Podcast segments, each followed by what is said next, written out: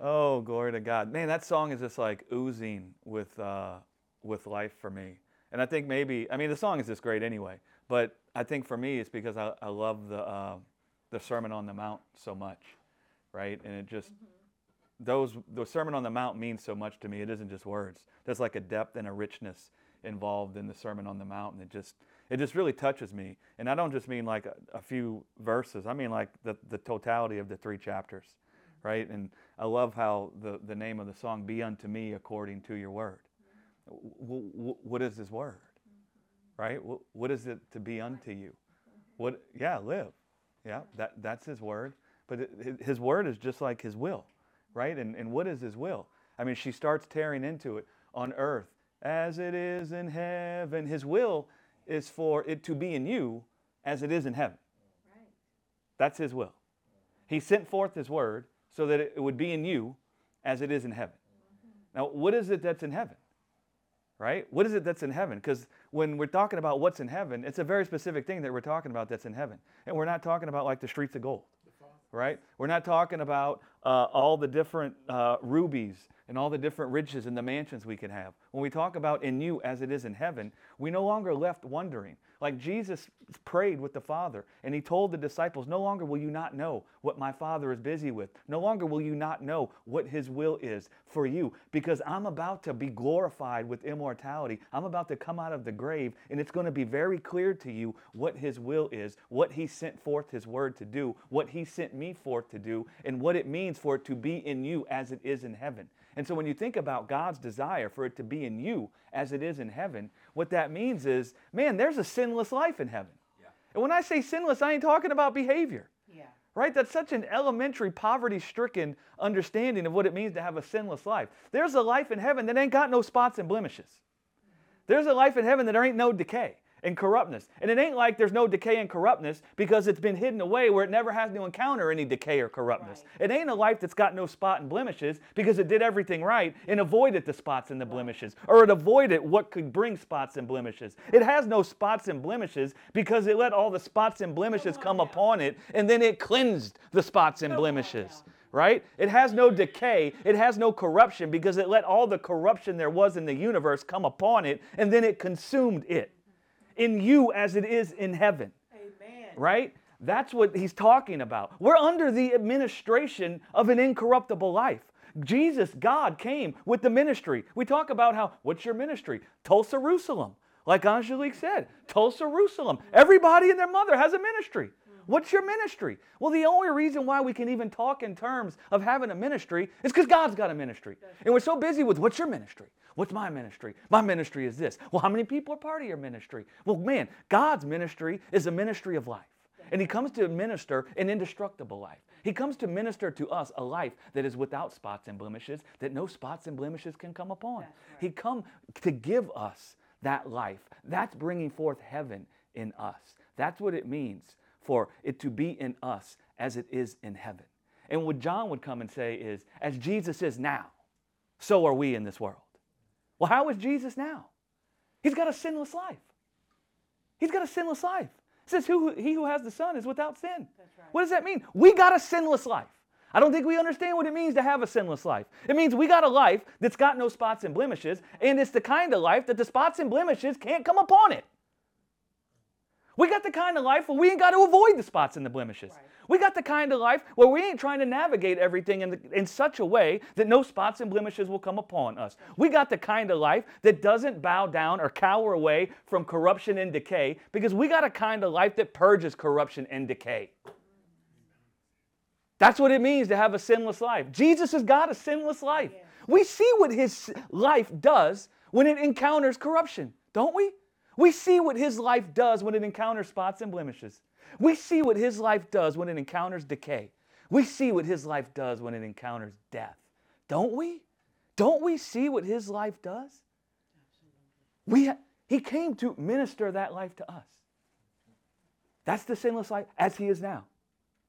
The life he has now is the life we have here, right? That's in you as it is in heaven. That's what it means. What did Paul say? He said, Set your affection on high. where Christ is seated at the right hand of God. What's he talking about? You got a sinless life, right? Heaven and earth have collided in us. Heaven and earth have collided in you. And that's really what Jesus is busy with in the Sermon on the Mount. I know we've corrupted these things, and I get into preaching the Sermon on the Mount, and people look at me sideways because I got so many years of bad understanding about what's being said there. Well, I don't care. I'll just keep preaching it, yeah. right? But you know what Jesus is doing? He's calling forth heaven in those people. He's preaching a word that will call forth heaven in those people. He is declaring something that will cause heaven and earth to collide inside of those people. He's calling forth the kingdom of God inside of those people when he's preaching the Sermon on the Mount. He's bringing down heaven into that place when he's preaching the Sermon on the Mount. That's what he's busy with, that's what he's doing.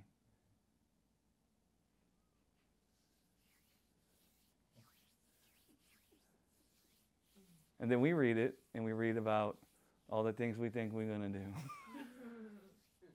and we miss, completely miss the whole context. Right? I'm just going to read it. And seeing the multitudes, Jesus went up into a mountain, and when he was set, his disciples came unto him, and he opened his mouth and taught them, saying, I love the chosen. We were talking about this before. Um, I understand what they're trying to do, so I'm not trying to be critical. But I just want you to know Jesus was not off rehearsing the Sermon on the Mount. He was not asking Matthew what Matthew thought he should say or whether or not this was good. I still love the chosen. I understand what they're trying to do. They want you to understand the humanity of people, right? And that these were just normal people. Because sometimes we could get this thought in our head that the apostles were not normal people, right? That they weren't like normal like us, yeah. right? And that Jesus didn't have any humanity. And they want you to be able to connect because I, I so I get that. But Jesus was not off rehearsing what he was going to say. He wasn't off asking people what they thought about what he was going to say. Right? He wasn't thinking of their opinion. Do you know why? Because what did he say? I am from above and you are from below. Right? And he was busy about to declare what was above so that it could be manifested in the earth. And he was declaring about how heaven could be born inside of a human being inside of human flesh. He was now going to declare how the Father brings forth heaven in human beings. He was now going to declare the Father's strength to produce heaven in human beings. He was busy there talking about the strength and the righteousness of God to produce a sinless life in people. That's what he was talking about. And that's what he was ministering to people. He was ministering life to people, a sinless life, right? The life that was from above. Here he is. He is the life that was from above. There he is. And Jesus opened his mouth and taught them, saying, Blessed are the poor in spirit, for theirs is the kingdom of heaven. Blessed are they that mourn, for they shall be comforted. Blessed are the meek, for they shall inherit the earth. Blessed are they which do hunger and thirst after righteousness, for they shall be filled. Blessed are the merciful, for they shall obtain mercy. Blessed are the pure in heart, for they shall see God. Blessed are the pure in heart, for they shall see God. I'll just jump to this one right now, real quick. We all think blessed in the pure in heart is blessed are those that never have a bad thought. blessed are those who have never considered to do a sin. Blessed are those who only ever think about doing the right thing. That's what we call. You notice how the onus is on us? And it's talking about us? Do you know what the pure in heart are? The pure in heart are those whose hearts have had the image of God cleansed. The pure in heart are those whose God's image has been sanctified in their heart. Ezekiel talked about God giving us a new heart, and he talked about sprinkling our hearts with water. And he talked about God sanctifying his name. Blessed are the pure in heart. Blessed are those who have seen God's image cleansed from the defilement of the sin and death that's in the earth. And the sin and death was blaspheming the name of God in the earth. The pure in heart are those whose it, the image of God has been cleansed, sanctified. It's no longer defiled. That's the pure in heart. And why do you think it goes on to, they shall see God? Yeah. Do you know what we all see? Yeah. We see God. Why do we see God? Because his image has been cleansed, right? His image was defiled in our sight by the sin and death in the world, and he cleansed his image, right? Through the washing of the word through the preaching of the word. He cleansed his image. We are the pure in heart because his image has been cleansed. We no longer got a marred image of God in our heart. God ain't a caricature, right? He's not all marred and mangled in our hearts. We're not busy looking at a God that we think has some darkness and some light. We're busy looking at a God that we see there's no darkness in him. There's no shadow of turning in him, that there's only good and perfect gifts in him. We're busy with the God that we know can, can't do harm to anyone. We're busy with the God that we know can only serve with life. He can never serve us with death. That's the God we're busy with. That there's only blessing and life in his hand. That there's no cursing and death in this God that we're busy with. He's innocent. As Bertie would say, he has an inability to do harm. We're busy with the God that we see as the Good Samaritan and not the thief. Right? And our, his image has been purified in our hearts because where we thought he was the thief stealing and killing from us, where we thought he was the thief that was condemning us, where we thought he was the thief that was accusing us and pointing at our, us, our nakedness and uncovering our nakedness, what we see now is that he was never the thief. That he was always the good Samaritan. Yes. That there he was with us when we were beaten and bloody and left for dead on the road by the serpent. There he was to pick us up and fill us with the wine of his life. Amen. We're the pure in heart. Right? That's what it means to be the pure in heart. You see God. And you see God in the face of the man Jesus Christ. That's what it means to be the pure in heart. Right? You behold the perfection of the Father in the man Jesus Christ. And it isn't just that this guy can't do you harm. It's that if you do harm to this guy, he won't return the harm you do to him with harm towards you. You can do all the evil you want towards this guy, and he will return the evil you do towards him with good. We're the pure in heart, right?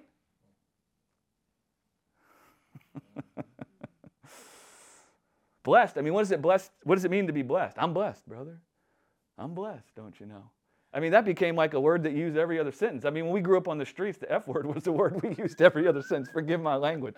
I won't use that word. But like every other word out of our mouth was that. But now you like, you know, you, you get delivered from your, your heathenism, right? But every other word then becomes the B word, blessed. How are you blessed? Blessed. I'm blessed coming in. I'm blessed going out. I'm blessed, blessed, blessed. Well, and then and then one poor brother is, uh, uh, is honest enough. You know, there's no guile in them. Well, I'm not doing so good. Brother, don't say that. Every other word is blessed. Blessed meaning you are happy. Blessed means you are happy for a very specific reason on account of having inherited the kingdom of God. That's what it means, right? And those, all those things are interconnected. All those blessed are the poor in spirit, blessed are the mourn, blessed are the meek, blessed are the peacemakers, blessed are the pure in heart, all blessed are the, the merciful. All those are deeply intertwined. And the result of all those are just a different way of saying who inherit the kingdom of God, who inherit God Himself, who see God in the face. We see God in the face. We're no longer wondering who God looks like. We're no longer wondering what this God is about. We know what this God's about. We know who He is. We are intimately acquainted with Him. And we see that He is intimately acquainted with us. That He does not despise us when we are suffering. He does not despise us when He finds us dead in our sin. He does not despise us when He finds us in blood. He is not ashamed to call us. He's not wondering, why are they doing that?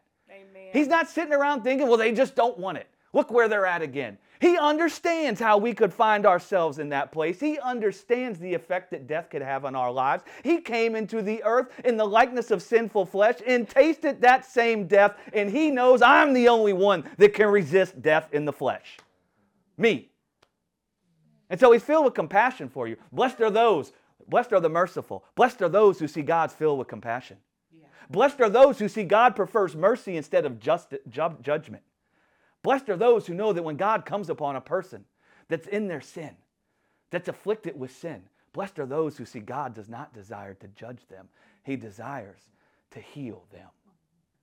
That in his heart he has a strong desire to heal them and comfort them when he finds them there. What did he do when he found the woman caught in the act of adultery? See how he desired mercy and not judgment? Do you see how the Pharisees were of their father the devil and they were desiring judgment and not mercy? Well, Jesus blessed are the merciful. Jesus saw the Father prefers mercy over judgment. And he saw that the mercy of God is that God is filled with a tender love in his heart, a tenderness in his heart, a deep welling up compassion that you can't hold back when you find somebody suffering. And the reason why you feel that deep compassion when you find their, them suffering is because you're intimately acquainted with the hurt they're experiencing, which means you felt it yourself. You ain't from a distance. And because you know so much about that hurt, here you come swooping in to heal them, to comfort them, to alleviate their suffering. That's what Jesus did with the woman caught in the act of adultery. Jesus was stripped naked on the cross. Didn't they throw the woman down naked? Guys, you, you can do so many things with the woman caught in the act of adultery, but the whole account of the woman caught in the act of adultery manifested again at the cross. Except it was the Father now who was in the role of Jesus. And Jesus entered into the woman caught in the act of adultery. In fact, Jesus entered into the wage that had come upon mankind because we were the ones who had committed adultery. Yeah. The woman caught in the act of adultery is not just that woman, it was all of mankind. We had gone a whoring after other gods, right? There was a way that we thought was right as the way unto life, and it was not. Every single one of us in this room, even though we see God clearly now, every single one of us have been in the place where we thought we knew the way that was unto life. Yeah. But it was actually the way into destruction, wasn't it? Boy, Jesus entered into that. And it's a, a perfect example. Blessed are the poor in spirit. Who are the poor in spirit? You know, the poor in spirit are those who aren't lifted up in their hearts. And you know what it means to be lifted up in your heart? It means to think that you can be exalted by the good you can gather to yourself.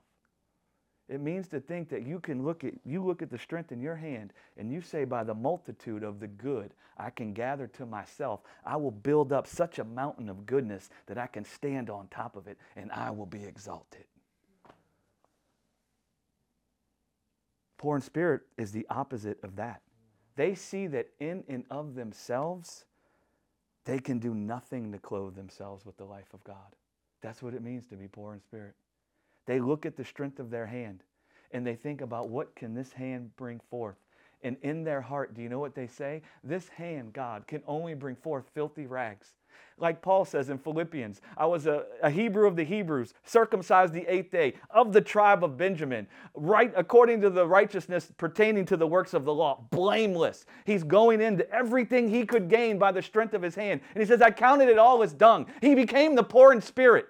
He said, I saw every good thing I could produce with my own strength. I saw the riches I gathered to myself, being a Pharisee of the Pharisee. And he became poor in spirit because he looked at all of that and he said, It's dung which means it's wor- worthless, it's empty, it's vain, it is powerless, it's helpless to lift me up and exalt me unto life. Blessed are the poor in spirit, theirs is the kingdom. Right? Does it say? Humble yourself under the mighty hand of God. And what will He do? Right. Right? The poor in spirit. The publican in Luke 18, for people that like pictures, is a perfect picture of what it means to be poor in spirit. You have the Pharisee standing there telling God about all the good he produced with his own hand, thinking that everything he produced with his own works, with his own strength, was now the foundation from where he would be justified. And what does the publican say? Lord, I got nothing. I can't offer you anything, man. And you can almost see like the tears. I got nothing, man. I'm empty. Here I am, but I ain't got nothing. Right? That's the poor in spirit. I got nothing. This flesh cannot produce life. Right? That's the poor in spirit. Blessed are the poor in spirit. Blessed are, are they that mourn. Listen, I get all, I'm getting all teary eyed thinking about being poor in spirit because it's like this strange kind of thing where you, you, you feel this helplessness and you, you, you want to cry, but it's also like this place of like blessedness, like great joy when you come to the place where you can even rejoice in your weakness, where you find yourself happy about your inability to gather life to yourself, where you find yourself happy that you have no strength in yourself to produce life. It's a cursed life carrying the burden of producing life. And you find this tears coming down your face and it's this mixed emotion, but you're like, hallelujah, because carrying the burden of trying to keep my life from spots and blemishes is killing me. It's killing me. Blessed are they that mourn. Mourn is not just talking about crying and being upset. It has a very specific connotation. This is the Gospel of Matthew. These are Jewish dudes. And I'm going to keep running down this, but there's a whole lot of Jewish slang going down in here. And mourn meant something very specific in the Jewish culture. It was not just to cry. Because what does it say? It says, Blessed are I think it says they'll find comfort. Yeah, blessed are they that mourn, for they shall be comforted. Listen, man, Esau cried day and night, it says. Yeah. Did he find comfort? No. In fact, it says the root of bitterness sprung up inside of him. And so he, he cried. It says day and night, but that wasn't the same as mourning. And so mourning is not just to cry and be upset. The scripture says that Esau found no place in his heart for repentance, though he cried day and night. So he cried day and night about not inheriting Yeah. eternal life, Yeah. about missing out on the blessing of the firstborn from the dead. He cried day and night about that, but he found no place in his heart to turn away from the morsel of meat. And so he wanted God to come and bless the morsel of meat. Give me the blessing of the firstborn through my own strength. Let me attain to the blessing of the firstborn through my own strength. So who are the mourn? Who, what, who are those that mourn? Those that mourn are those that when they feel afflicted, when affliction comes upon them, when affliction comes to their house, they turn away from looking to the strength in their own hand and they cry out to God. That in the place of affliction, in the place of needing life, in the place of needing peace, in the place of needing love, needing joy, those that mourn are those who turn away from thinking they can gain that from their own hand and they look to the hand of the Father. That's those who mourn. Jesus mourned on the cross. He said, I thirst. He wasn't talking about, give me some water. He wasn't talking about, I'm cotton mouth. He hungered and thirsted after comfort. He thirsted after comfort. And what did he hunger? and- He looked to the righteousness of God. They gave him a sponge that had an elixir on it that could numb the pain. He spit it out. Why did he spit it out? Blessed are those who mourn, they shall find comfort. We know he found comfort. Go read Psalm 22. Mm-hmm. Because it gets about halfway down, and what is it? What does the dude turn into saying? Thy rod and thy staff, they comfort me, he goes on to say in Psalm 23. Right around the middle of Psalm 22, what does he say? But he has not hid his face. He has not abhorred the affliction of the afflicted one. Neither is his face hid from him, but he hears him when he cries out to him. He mourned. Abba. And then he goes on to say, The Father is my shepherd. I do not lack. Peter would come and say that Jesus looked to the shepherd and bishop of his soul. And so Jesus was thirsting after comfort. And where, he, where did he look when he wanted comfort? God, blessed are those that mourn, they shall find comfort. Right? Th- that song, wouldn't it be like you to be different than we thought, different than we want, but better? no, listen, man. Mm, makes me want to cry right now thinking about all the years with God and w- what I wanted and how I was so sure that what I wanted was what I needed and how I even hated him for not giving me what I wanted because I knew it was what I needed. And I thank God that he loved me more than he loved himself. Yeah. He loved my life more than he loved feeling good about himself for me liking him. Because everything that I thought that I needed, everything that I thought that I wanted was full of corruption, vain glory. It had no ability to give me life. And he loved me enough to let me be angry with him Yeah. and nail him to a tree every day Yeah. until I finally saw. I still remember this. I still remember this day when I start getting it, man. And I have, and I'm not saying you can't get things from God. That's not the point that I'm making. But I found myself to the place where He was different than I thought, different than I wanted, and then I realized, but it's better. And I find myself walking down the street, Lord, I don't want nothing but eternal life. I don't want nothing but peace and love and joy. I don't want nothing but that. Everything that I want is found in you because I became persuaded that that's really all I wanted was comfort. That if I actually felt comforted, I wouldn't want anything anymore. That everything I desired was from the place of not feeling comforted, and I thought these things will comfort me if I can just get it. Right? But then God called forth heaven inside of me through the revelation of the man Jesus Christ. And what happened was heaven and earth collided in me, and I began seeing the comfort I long for is in the hand of the Father. Blessed are those that mourn. And I began calling upon the name of the Father in the midst of my affliction. And every time I became afflicted, I began fellowshipping with the sufferings of Jesus when he was nailed to the tree. And what I mean by that is I began fellowshipping with the faith that was in his heart, that the comfort I needed in my affliction was not found in this dying body or in this dying world, but it was found in Abba. And what happened was is I gave up the ghost. I mean, I, I grew up like rough and edgy. And, you know, we, we enveloped ourselves in darkness. The theme of my life at one point was like Mellon Collie and the infinite sadness. It was like a badge. Like, yeah, who can be more sad than me? My depression is greater than your depression. Oh, oh you think yours is bigger than mine? now we fight in the street about who's more depressed. You think I'm joking? but giving up the ghost, man, in, our, in that dark time, of the movies we watch all the time when we were on drugs was, and there's no kids in here, so I'll just be honest. When we were on drugs, and I'm not exalting the drug usage, but we were on drugs, we would watch The Exorcist all the time and all these dark movies. And one of the scenes, you know, the demon and the girl throws up all this stuff. And I realized what happened when God caused me to give up the ghost is like I threw up, right? The vainglory.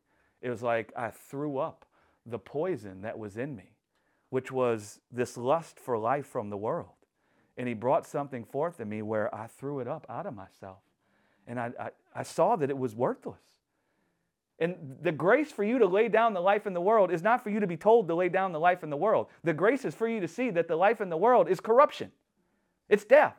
And one of the examples I use all the time in the men's Bible study and the Bible studies is another corrupted movie we would watch all the time, The Shining right? And Jack Nicholson goes into the hotel room.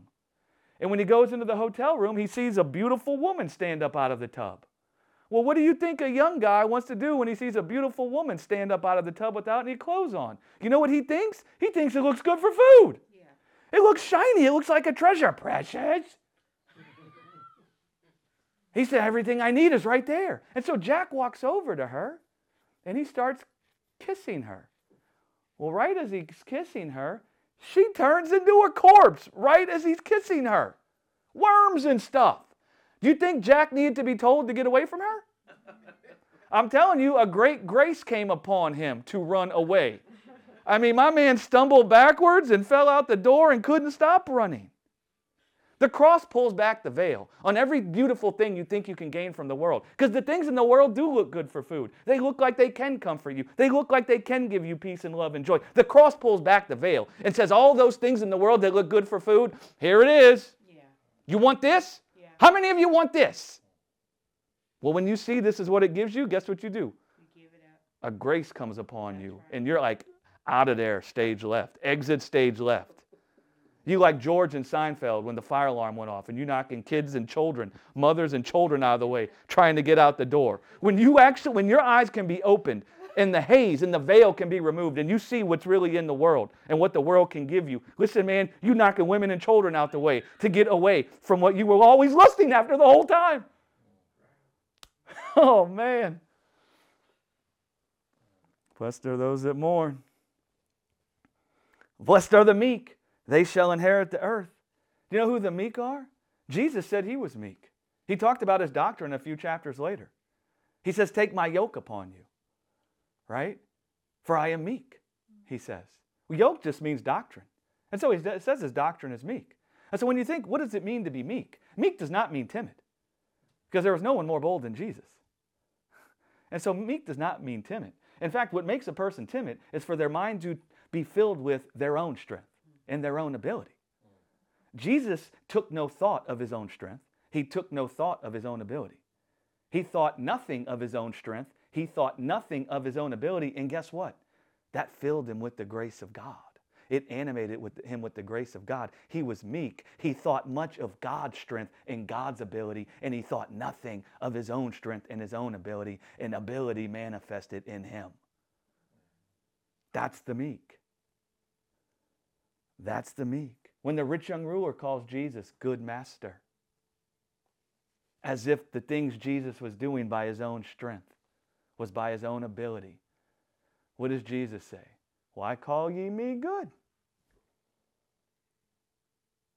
There's one who's good, even God. Jesus said he, the commandment Jesus had was not to come and speak of himself. He came to speak of the Father. And so he came, I know you see beauty coming out of me. Let me tell you what, it's the Father. Right? I know you want to make me king. The Father's the king. The Father's the one. Jesus took no thought of his own ability. He was the meek. He didn't say, learn from me. He said, learn of me. What does that mean? There's a word in him that was going to be made flesh, and you want to behold that word. And that word will teach you the doctrine of Jesus. And the doctrine that Jesus taught in the earth, he's laying out in the Sermon on the Mount. That is his doctrine. Doesn't he say it's light and easy? In Matthew 11, take my doctrine on you. It's light and it's easy, right? Everything we're, how heavy did all this stuff, um, the pure in heart? Is it hard to be pure in heart? What about mourn? Is it hard to mourn? What about poor in spirit? Is it hard to be poor in spirit? Blessed are those who do hunger and thirst after righteousness, for they shall be filled. Listen, man, that's not talking about blessed are those who hunger after good things to happen in the world. That's not talking about blessed are those who want to have the right laws in the government. That's not what it means to hunger and thirst after righteousness. It's not talking about blessed are those who hunger and thirst after morality. Yeah. That's not what it's talking about. That doesn't mean we can't see love. That doesn't mean we won't be filled with love or peace. When it says, Blessed are those who hunger and thirst after righteousness, he's talking about a very specific righteousness. He's talking about God's righteousness, God Himself. If you keep reading in the Sermon on the Mount, you get to Matthew 6, and what does he say? Seek ye first the kingdom of God in whose righteousness? Righteousness. God's righteousness. If you want the kingdom of God, seek God's righteousness to give it to you as a gift, which is the totality of everything he preaches in the first 13 uh, verses in Matthew 5. You want to inherit the kingdom? Seek God's righteousness to give it to you as a gift. The Father is perfect. The Father's strength is perfect. Seek His strength to give you the kingdom, for His strength can never fail. Right? That's the hunger. That's the that's the righteousness you're seeking. That's what He's talking about. It's the equitable deed and character of God towards sinners, towards mankind. Seek the good deed that God will perform Yeah. to give you the kingdom as a gift, right? When they come and mess with Jesus about the Sabbath, right? I love how he always asks people, How readest thou? right? How readest thou the law? Well, the Pharisees were busy hungering and thirsting after their own righteousness. And so they thought the Sabbath, they thought they were supposed to serve the Sabbath. And they thought the Sabbath was about the work they would do to now serve the Sabbath. Well, Jesus saw something completely different because he was hungering and thirsting after the Father's righteousness. So when Jesus saw the Sabbath, he saw that the Sabbath serves me. I don't serve the Sabbath. And he says, You know how the Sabbath serves me? It serves me with rest. And you know how it serves me with rest? Because the, the Sabbath speaks of the Father's work. Yeah. The Father doth work. He never stops. He never stops working. Listen, man, you got somebody covering your shift at work. Are you going in? No. You ain't going in, are you? No. Because someone else is working. Even when I don't see it, he's working. Blessed are those who hunger and you see, it changes the way you read the scriptures. Because if you're hungry and thirsting after God's righteousness, you begin to see the work of God everywhere. Even in a thing like the Sabbath, even in grace for so long. My view of the Sabbath was still, I must rest, I must rest, I must rest. And even just recently, I was like, no, it's declaring that God does work. It even says that in Genesis. And so Jesus looked in the Sabbath and saw, well, my Father doth work. That's what the Sabbath is about. And I doth work also. Because if you've seen me, you've seen the Father. Blessed are those who do hunger and thirst after God's righteousness. Jesus cried out on the cross when he thirsted. I mentioned it earlier. Wh- wh- What was he hunger? What was he thirsty? God's righteousness. I need comfort. Where can it, where's it going to come from? The Father doth work. I need peace. Where's it going to come from? The Father will serve me with peace. Right? That's hungering and thirsting after righteousness. God's righteousness. Hunger and thirst after good behavior. Come on, man. Right? That's how we read those things. Listen, the Sermon on the Mount is the most grace filled passages in all of the Bible. And I will if people like friendly debates, I'm happy to friendly debate. This is the most grace filled passage in the Bible, and they've been ripped out of the body of Christ and butchered and just neutered. And we, we, we've turned them into this thing where we think that Jesus is preaching the law on steroids. That's not what he's doing. He's unwinding the strength of the flesh. He is not pointing people to the strength of the flesh. The scripture says that God can't be tempted with evil, neither can he tempt anyone with evil. He could never be pointing people to the works of their own hands.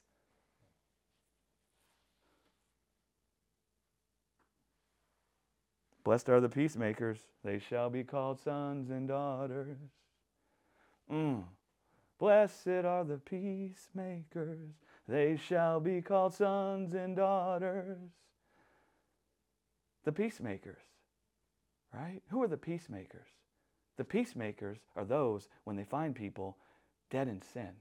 They find people with death that come upon them because of sin. They don't impute their sin to them. But do you know what comes born out of them? Comfort ye, comfort ye, my people. Speak comfortably to my people. Tell them their warfare has been accomplished. The peacemakers are those that when they find people being afflicted by sin and death, they declare to them that God has come and taken vengeance on the death that is tormenting them. Your warfare has been accomplished. Even though sin was causing death to reign over you, the grace of God has superabounded over that sin that was causing death to reign over you. And you're now under the reign of an indestructible life.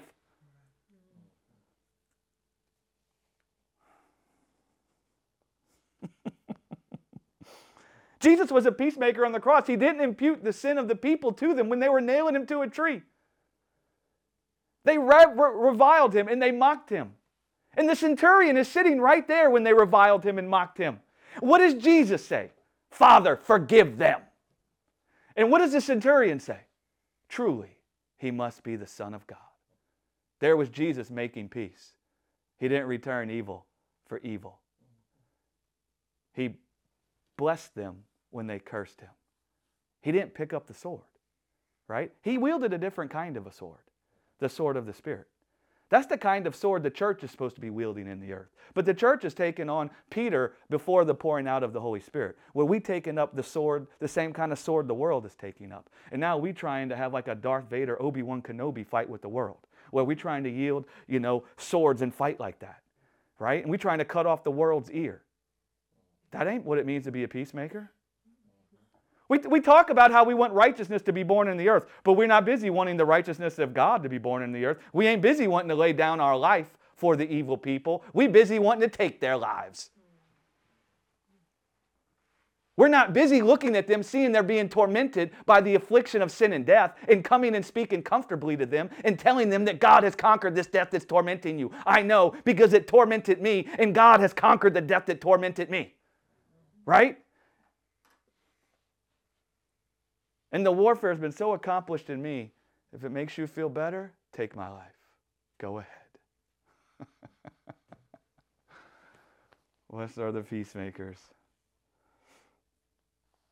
Mm. You guys following that? You see, if you don't have a firm foundation of all that stuff, you ain't even got no business going on to the next verses. If you don't even understand what Jesus is doing there, how he's trying to call forth heaven inside of these people, that he, he goes on, show us how to pray. What's our Father who art in heaven, hallowed be thy name. Thy kingdom come, thy will be done on earth as it is in heaven. Jesus is busy seeing the Father does desire to bring forth heaven in these people. He does desire to bring forth a sinless life in these people. Let me teach them about how they can partake in the Father's sinless life. Let me teach them about the tender love in the Father's heart and the righteousness in the Father to do a work to take vengeance on the death that's tormenting them and to produce heaven inside of them. Let me tell them about that. And that will cause them to be poor in spirit. That will cause them to mourn. That will cause them to be merciful. That will cause their hearts to be pure. That will cause them to be peacemakers. That will cause them to hunger and thirst after God's righteousness. And then you know what will happen? Heaven and earth will collide in these fools. You know, people say that, oh, Jesus is teaching the law on steroids. Well, I will agree that Jesus is teaching the law. But he's teaching a different interpretation of the law than these guys were thinking of. It's a completely different thing. Isaiah 2 says that a lawgiver will come out of Zion. That's Jesus. And there he was demonstrating the law. Moses prophesied in Deuteronomy One will come after me, and he will explain to you the doctrine in the law and the prophets. Hear ye him. He says, Hearken unto that prophet. In the word of faith, we did this weird kind of thing where if anybody could tell the future, they must be the prophet, because Deuteronomy said so. I'll take you down to Pirates Alley right now and show you a bunch of people that straight out reject Jesus that could tell you your future. Are we going to now call them the prophet? Moses was talking very, about a very specific prophet, and he was talking about the Lord Jesus. That's the prophet he was talking about. And when he goes into, you will know him because he will tell you, Jerusalem, not everyone or anyone, not you and me. He will tell Jerusalem of things that will come to pass, and they will come to pass. And what does Jesus say later on in Matthew to Jerusalem about the temple? Yeah, not one stone. Not one stone. And he also prophesies, tear this temple down, and I'll rebuild it in three days. He wasn't trying to save those people from the destruction that was coming to Jerusalem. Even should they be saved from that destruction, they still going to perish. They need eternal life. He was trying to prove to them he is that great prophet that Moses prophesied of. When Moses told them, One's coming after me, he's the one who understands the law and the prophets. He is rabbi, he is master. Hearken ye unto his teaching about the law and the prophets when he comes. And so Jesus was giving his doctrine about the law and the prophets. He's teaching what the law and the prophets mean when he goes into all the blessed are those. That's what, where do you think he got that? The law and the prophets. That's what he's teaching all those guys. He's teaching them the law and the prophet speaks of God's righteousness towards sinners, not your righteousness towards God. Even in our beloved grace circles, we're busy still saying that the law and the prophets was God telling us about how we had to perform for Him. God does not have the poison of asps under His tongue. The venom is not under His mouth. So, Jesus, man, He's revealing the law and the prophets, but He's revealing to the people the, the word and the law and the prophets talks about the good thing God will do towards them, not the good thing they can do for God. He read the law and the prophets and he saw it was about the work the Father would do to raise mankind out of the miry clay. And he was there to declare the faithfulness and the righteousness of God to raise us up out of the miry clay. Go and read Psalm 40. Lo, I come in the volume of the book. It is written of me, O God.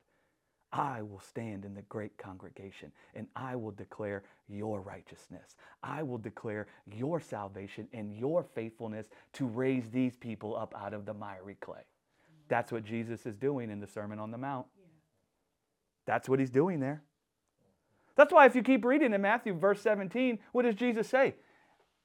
We, we get to these verses and we completely forget the whole context. Jesus is explaining the law and the prophets. Well, guess what? None of those guys had ever heard that interpretation of the law and the prophets. Not a single one of them had ever heard that taught. You can get to Matthew 7, and it says that they marveled at his teaching or his doctrine concerning the law and the prophets because he taught as one having authority. That meant something to Jewish people. That wasn't just like some random thing where we think, yeah, man, he knew the scriptures and they didn't. This is what we used to say. He knew the scriptures and they didn't know how he knew them because he didn't have access to the scrolls. That's what we would say because we're Gentiles and we don't understand what that means. Do you know what it means to teach with authority?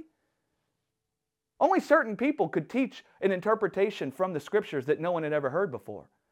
Not everybody could do that. Scribes, scribes had no authority to come with an interpretation that nobody had ever heard before. They were scribes. What, is a scribe? They copy down something that's already there, isn't it? A scribe could only regurgitate something that a rabbi had taught. And the Jewish people had a word for someone who had authority to bring a new interpretation of the scriptures. That's what they're talking about. They called it shmika. And so the people marveled because Jesus came with an interpretation they'd never heard before and they wondered where did he get this authority to come with this interpretation. And so now Jesus hits them with something they've never heard about the law and the prophets. He knows what's coming next. You're destroying the law. That's why Jesus comes with verse 17 Think not that I come to destroy the law and the prophets. I did not come to destroy, I come to fulfill. Now, listen, man, that's not what we think it means as Gentiles. That was Jewish slang. It was an idiom. The Pharisees used that language when they would argue about doctrine. And if one Pharisee came with an interpretation of the law and the other ones disagreed with it and thought it was wrong, they would stand up and say, You're destroying the law. And then the guy would respond by saying, Think not that I'm destroying the law, I'm fulfilling. And he was not saying, I'm performing it. What he was saying is, I'm bringing the correct interpretation of the law out in the open for you to see it. So Jesus just came with something they'd never heard about the law and the prophets. He knows what the Pharisees are already thinking. You're destroying the law. He's already engaged in the think not that I'm destroying the law, but I'm fulfilling. Jesus didn't fulfill the law by performing the works of the law. He fulfilled the law by bringing to realization the word that was always contained there. That's why John said, the word was made flesh. What word? The logic. Do you know what Deuteronomy is called? The logic of the law. Go look in the Hebrew. It's called the logic of the law. It's called the word contained in the law. That's what Deuteronomy means. And John would later come and call Jesus, the word was made flesh. The logic, the logos. And so Jesus was saying, I'm actually explaining to you guys the word that was always in the law. Because the law never spoke about the work that you would do, the law spoke about the Father doth work. And you're going to come and tell me I'm destroying the law now, that I'm coming with an interpretation that's heresy. But I'm here to tell you that that is what the law talks about the work of the Father.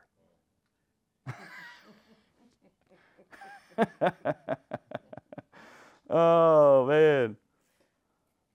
Are you guys all right? We can keep going? Matthew 5, verse 17 through 20. Think not that I am come to destroy the law of the prophets. I am not come to destroy, but to fulfill.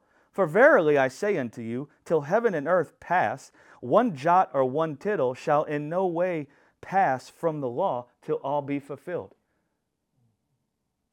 He's not talking about carnal commandments when he says, Not one jot or one tittle will pass away from the law till all be fulfilled.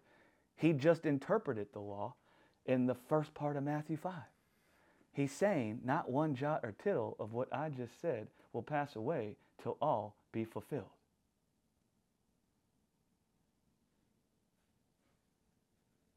Not one jot or tittle of what he said is going to pass away till you and me are looking at each other in glorified bodies and we're like, dang.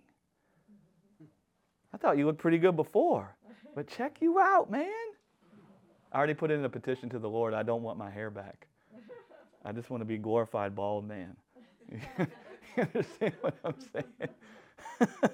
uh, Whosoever therefore shall break one of these least commandments and shall teach men so, he shall be called least in the kingdom of heaven. But whosoever shall do and teach them, the same shall be called great in the kingdom of heaven. For I say unto you that except your righteousness shall exceed the righteousness of the scribes and Pharisees, you shall in no case enter into the kingdom of heaven. Except your righteousness exceed the righteousness of the scribes and the Pharisees. And so Jesus is comparing the strength in a man's hand to gather the kingdom to himself to the strength in God's hand to give the kingdom as a gift. Right? So he's saying that the Pharisees are reading the law and they call themselves teachers of the law. He even said to, uh, was it, Z- no, not Zacchaeus, is it, no, who? Nicodemus. Are thou a teacher of Israel and knowest not these things? So they were reading the law and they couldn't see that it was about God pouring out his life from heaven and that you must be born from above, which means the life you have must come from above, or you going to perish. Yeah. Art thou a teacher of Israel, and knowest not thou these things? So the Pharisees read the law, and they thought the law spoke of the works that they would do and the strength of their hand to do the works to gather the kingdom to themselves. And Jesus was comparing that with the strength in God's hand to serve people with the kingdom. That's what he's comparing. He's comparing the Pharisees' interpretation of the law with his interpretation of the law. He's comparing their doctrine with his doctrine, right? All those verses, we talks about greatest is in the kingdom, least in the kingdom. He's not talking about everyday Joes. He ain't talking about you and me. Greatest in the kingdom and least in the kingdom is slang again. And it was what they would use when the teachers were talking amongst themselves. And the greatest in the kingdom would be the one who is coming with the true interpretation. And the least in the kingdom is the one whose interpretation is heresy. And the whole point was the greatest in the kingdom is the one you call rabbi. And the least in the kingdom is the one whose doctrine you forsake and turn your back on. So he's talking strictly teachers of the law. He ain't talking about you and me or uh, the people sitting there. He's putting him next to the Pharisees. And he's saying, Who's rabbi? Which one's rabbi? You say, but I say. Which one actually has the words of life? Which one is actually interpreting the kingdom correctly? And he's giving them a blueprint by which they could discern it, by which they can know which one is rabbi. He says, The one that you know as rabbi will teach what I just taught, and they'll do it. They'll demonstrate it. The least in the kingdom, those who aren't rabbi, won't teach these things and they won't do it. I mean, the Pharisees were hypocrites. Not only did they not teach the real way to enter into the kingdom, they taught the false way, but they didn't even keep the false way that they taught. They were hypocrites. And so Jesus is comparing his, his doctrine and what he read in the law and how it spoke of the Father's righteousness. That's why he goes on to say, Be ye perfect as your heavenly Father is perfect. He's pointing them to the righteousness of the Father. He's describing the perfection of the Father. That's what he's talking about. We read, Be thou perfect, even as your heavenly Father is perfect. And we default into this thing as if the perfection for us looks like us performing the works of the Father. But you ain't the Father. So perfection for you does not look the same way as perfection looks for the Father. And so the way that we're perfect is not by performing the same works that the Father performs because we're not the Father. He's the Father. The way we're perfect looks completely different than the way the Father would look perfect. And if you go and read in Genesis chapter 17, you see the word perfect being talked about. And what does God say to Abraham? Be thou perfect, walk before me. Walk before me and be thou perfect. Be ye perfect, even as the heaven, your heavenly Father is perfect. And so, what is he saying there? He's saying, when you see the perfection of the Heavenly Father, when you see the goodness in this guy's heart towards you to gift you the kingdom, when you see that this guy possesses no ability to do harm to you, when your heart's been purified, when you see that even should you bring evil to this guy, even should you come and nail this guy to a tree, even should you smack him across the cheek, he'll turn the other cheek. Even should you put a crown of thorns on, on his head, he will return good for that evil. Even should you curse him, he will bless you. Even should you despitefully use him, he will pray for you. Even should you strip the Father naked, he will go and get the cloak of his life and clothe you in that. Doesn't it say that they cast lots for Jesus' garments? And what did Jesus go to get for us after we cast lots for his garments? The cloak of his life. If you've seen Jesus, you've seen the Father. And so, what's perfection look like for us? Just like it did for Abraham. What did God say to Abraham? Let's just read it. Speaking of being perfect, it says, And then when Abram was 90 years old and nine, the Lord appeared to Abram and said unto him, I am the Almighty God. Walk before me and be thou perfect. So, perfection is found in walking before God.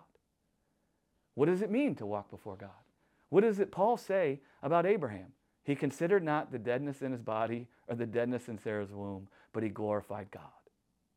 He saw that it wouldn't be by his own strength that he would be the father of many nations. It wouldn't be by his own strength that he would be exceedingly fruitful, but that it would be by the God that would provide himself as the lamb. It would be by the God that can even raise the dead. That's how Abraham was perfect. He called upon the name of the Lord. Jesus, as the Son of Man, was perfect on the cross. How was he perfect? Abba, into your hands I commit my life. And so the whole point of the Sermon on the Mount, when Jesus is talking about turn the other cheek, when he's talking about pray for those who despitefully use you, when he's talking about bless those who curse you, when he's talking about love your enemies, he's describing the perfection of the Father. And the reason why he's describing the perfection of the Father is so we walk before the Father, and then we will be perfect. What does perfect mean? It means for you to be put to rest by seeing the equitable deed and character of God towards you. That's what it means. That's what Jesus is teaching. We were created to walk in the good work of God. Yeah. When was Adam made? Before or after God did all the work? After. And what was the one thing Adam needed to do, or Adam had left to do? Walk in the good work of God. Isn't that what it means to enter into God's rest?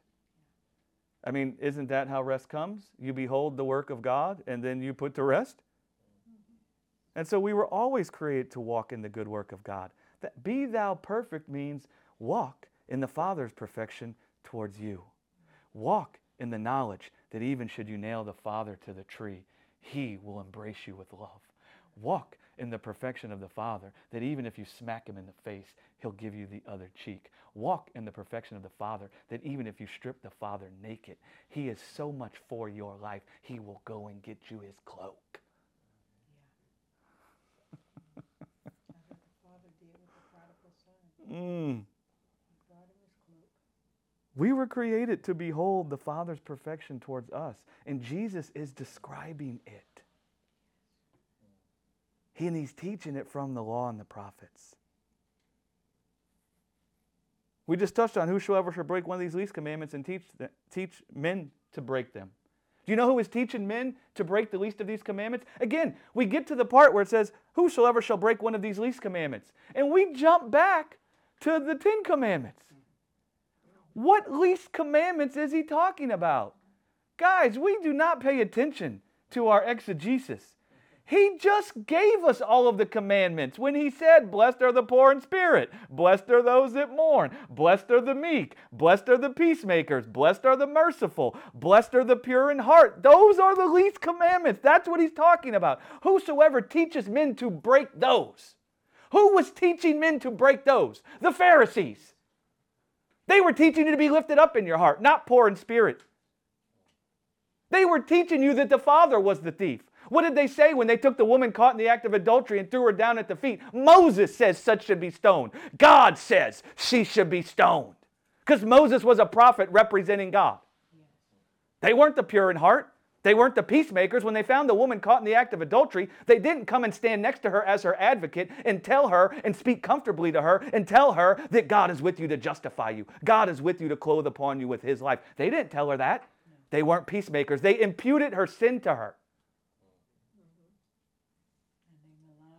So they were looking, they taught the people to break the least of the commandments. They didn't teach those. Not only did they not teach them, they taught people to break them. And they didn't do them. Jesus says, You'll know Rabbi. You'll know the one whose doctrine is true. You know the one whose doctrine has come from above that dropped like dew. You'll know the one who is Rabbi because they will teach all those things. Blessed are the poor in spirit. Blessed are those who mourn. Blessed are the peacemakers. Blessed are the pure in heart. Blessed are those who hunger and thirst after God's righteousness. And they will demonstrate it. And they will show you it is the way unto the kingdom. Now, on the cross, Jesus was the poor in spirit. He demonstrated. He looked at his flesh and he said, By the power contained in this dying flesh, I'm helpless to have life. I can't clothe upon myself. He was those that mourn. Because when he was afflicted on the cross, did he look to his own ability? Did he come down off that cross? Or did he commit his life into the hands of the Father? He was a peacemaker. He didn't impute the people's sin to them. He said, Father, forgive them. When they stripped him down, he went and got the cloak as the Father. Jesus was the pure in heart. Even when they were saying that the Father had forsaken him and that this had happened to him because God wasn't with him, God's image was not maligned in his heart. He saw that the Father did not abhor him. He saw the darkness of this cross hadn't come from the Father's hand. He saw the Father's face was shining upon him. He saw the Father will heal me. The Father's name was sanctified in his heart. He hungered and thirsted after God's ability to give him the kingdom instead of looking to his own strength to gather the kingdom to himself. He taught all those commandments and he showed them. He demonstrated. Them. And he didn't just demonstrate them and do them, but he came out of the grave showing them that what I said to you produces the kingdom of God. Because I came to teach you about how heaven could be called forth inside of you. I taught you the way the Father calls forth heaven inside of people. I taught you how the Father calls forth light out of the midst of darkness. And then I demonstrated it because I came out of the grave with the kingdom of heaven having been manifested in my body. Heaven and earth collided in the man Jesus when he came out of the grave. He's the greatest in the kingdom. That's why we know he's rabbi.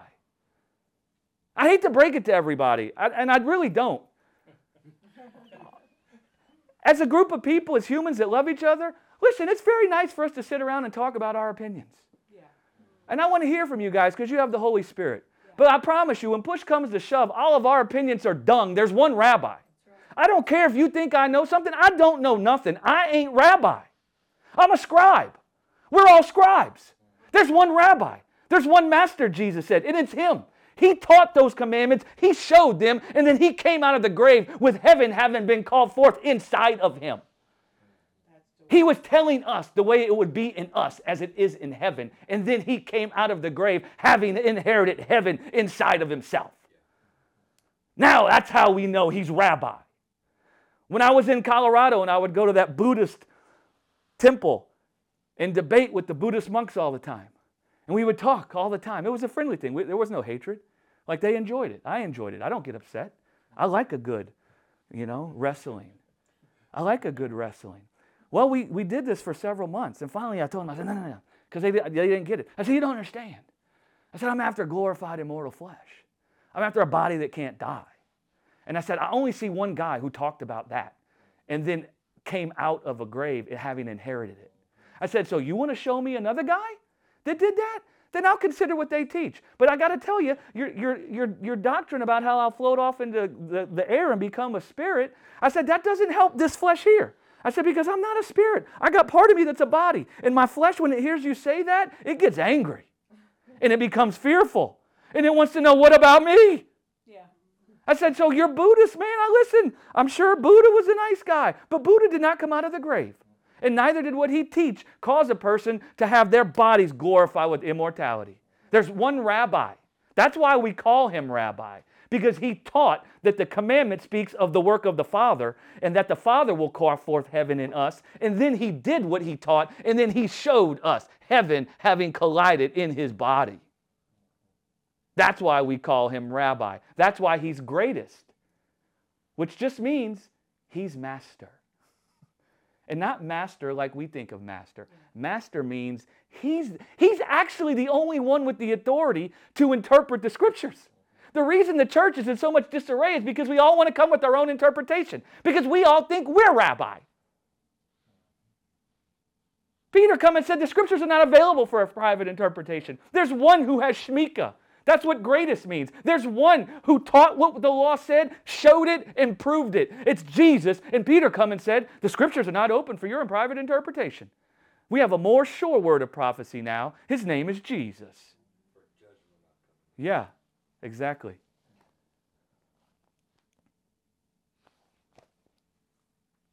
You need a towel? No, but were you guys able to follow that? Yes. That's the Sermon on the Mount. It- you, you, you could start with this picture, right? That's why I wanted to play that song, Be It Unto Me According to Your Word. When Jesus prays on earth as it is in heaven. And that gal, she starts tearing into that. And I promise you, it's by the inspiration of the Holy Spirit that she start doing that. On earth as it is in heaven. Well, Jesus knew that the Father's will was for it to be in earth as it is in heaven. He knew that the Father's will, he knew that the law and the prophets spoke of the Father desiring to call forth heaven in us.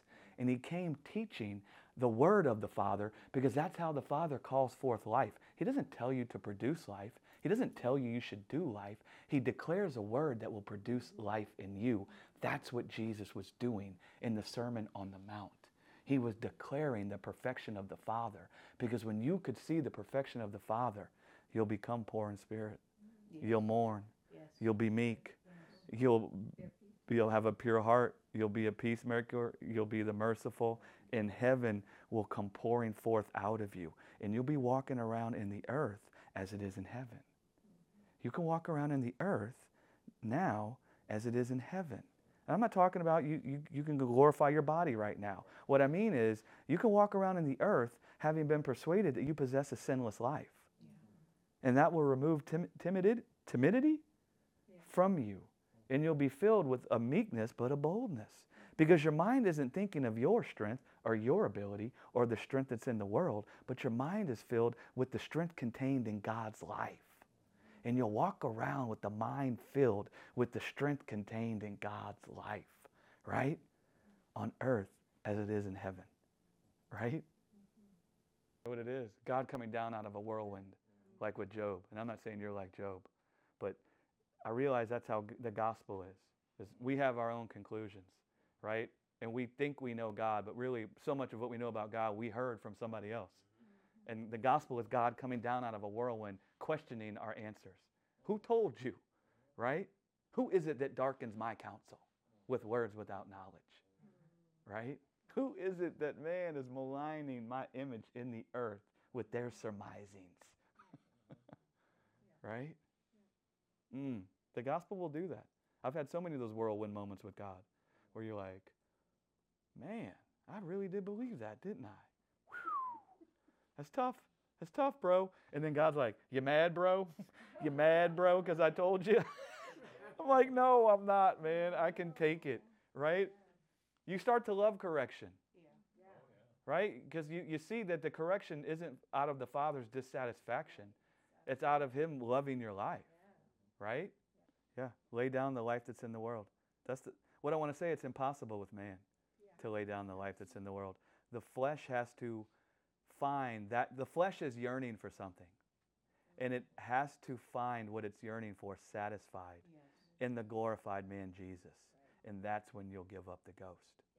Jesus knew that what he wanted, the world couldn't give it to him. So why is he going to fight for it? No, you even should I come down and claim every nation in this earth can't glorify this body, so it can't satisfy me. It's dung. It's dung. The strength in the world is dung. The strength of the world. That means whatever it is you think in the world can satisfy you, it's impotent. It can't satisfy you. That doesn't mean you can't enjoy things, but don't confuse enjoy with satisfy. Those are two different things. And if you're always looking to things to be satisfied instead of just enjoying what you have, even should you get the things that you think can satisfy you, you won't even enjoy them when you have them. And you'll even find yourself talking yourself out of enjoying the things you wanted when they came because you'll find some way to talk yourself out of it. Because it can't satisfy, and you won't feel satisfied when you have it. And you think that means you don't really want it. No, what it means is that what you wanted never could satisfy you to begin with. And that's why when it's there staring in your face, you don't want it. Oh man, I've lived that. I've lived it. Um, man, I, I still I remember, man. Am I enough, Greg?